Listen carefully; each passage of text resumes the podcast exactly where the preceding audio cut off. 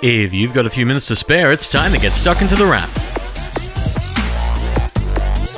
For the week ending September 18, you're listening to The Wrap, Australia's fastest technology roundup. And my, how time flies. It seems just like yesterday we were thinking that the year was just beginning and we're on our way to CES, ready to face the beginning of the year and what was new in technology. It might be hard to believe, but that was over 9 months ago, and a lot has changed since then. The world has been hit hard, but technology keeps on coming, even if we can't fly outside the country to see it. The good news is gear is still on the way, whether it's what's new from Apple, what's new in virtual reality, or what's new in that upcoming next-generation console war, which is clearly heating up. In fact, all of those things were referenced this week in what was a big week of tech. We'll start with the consoles first, because with the Xbox pricing announced last week, gamers had something to look forward to. If you missed it, Australians will see the Xbox Series S mid-range next-gen console at $499, while the high-end will come in the $749 Xbox Series X in November. At the same time, Sony will have its PlayStation 5 ready, and the pricing is more or less much the same. You'll find the high-end PlayStation 5 standard with a Blu-ray drive at $749 when it comes out in November, while a model that is the same thing, barring the omission of a Blu-ray drive, will be a little less expensive at $599. That's the PlayStation 5 Digital Edition, which is distinct from the Xbox Series S by pretty much being the same as the regular PS5 without an optical drive, because not everyone needs one. That's in comparison to the Xbox Series S, which is similar to the Series X, but actually not the same and doesn't have the Blu-ray drive either. As to which is the better deal right now, Xbox or PS5? Well, we're not sure, but as we draw closer, we'll have a firmer idea. And we'll have a firmer idea on some other things as well. We'll know more about the next wave of VR, the virtual reality headsets that promise to throw you into a digital world, as Oculus looks set to release its Quest 2 headset in Australia for under $500. It's a bit of a new world, but it's one that promises cableless VR with both on-device wireless apps plus a connection to your computer. There's even a bit of working world thrown in for good measure, with Oculus dabbling in productivity VR, arriving in an endless desktop environment it calls Infinite Office. Despite being around for almost 30 years, VR is still quite new. It's only reaching its renaissance now, but it has the potential to change the world.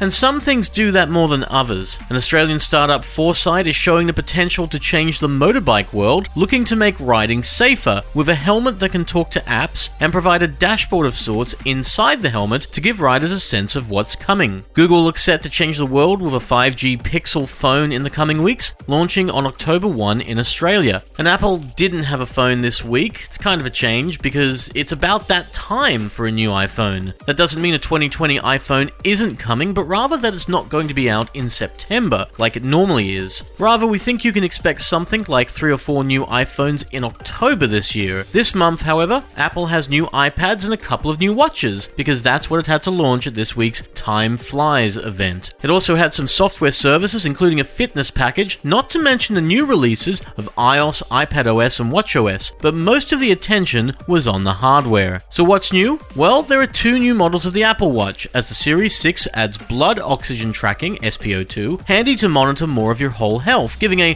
holistic approach to fitness. The Series 6 still has an ECG, but Australians just can't access it, as no ECG in a smartwatch is approved locally as of yet. A new model of what is basically the last watch, the Series 5, is arriving in the Apple Watch SE, a watch that costs about $100 less and arrives without the ECG or blood oxygen tracking. It's basically like last year's Apple Watch for Australia, since the ECG feature is stuck until the Therapeutic Goods Association says yes, which it hasn't yet. And that leaves the $299 Series 3 Apple Watch to stick around, an older model that is now Apple's entry-level watch of sorts.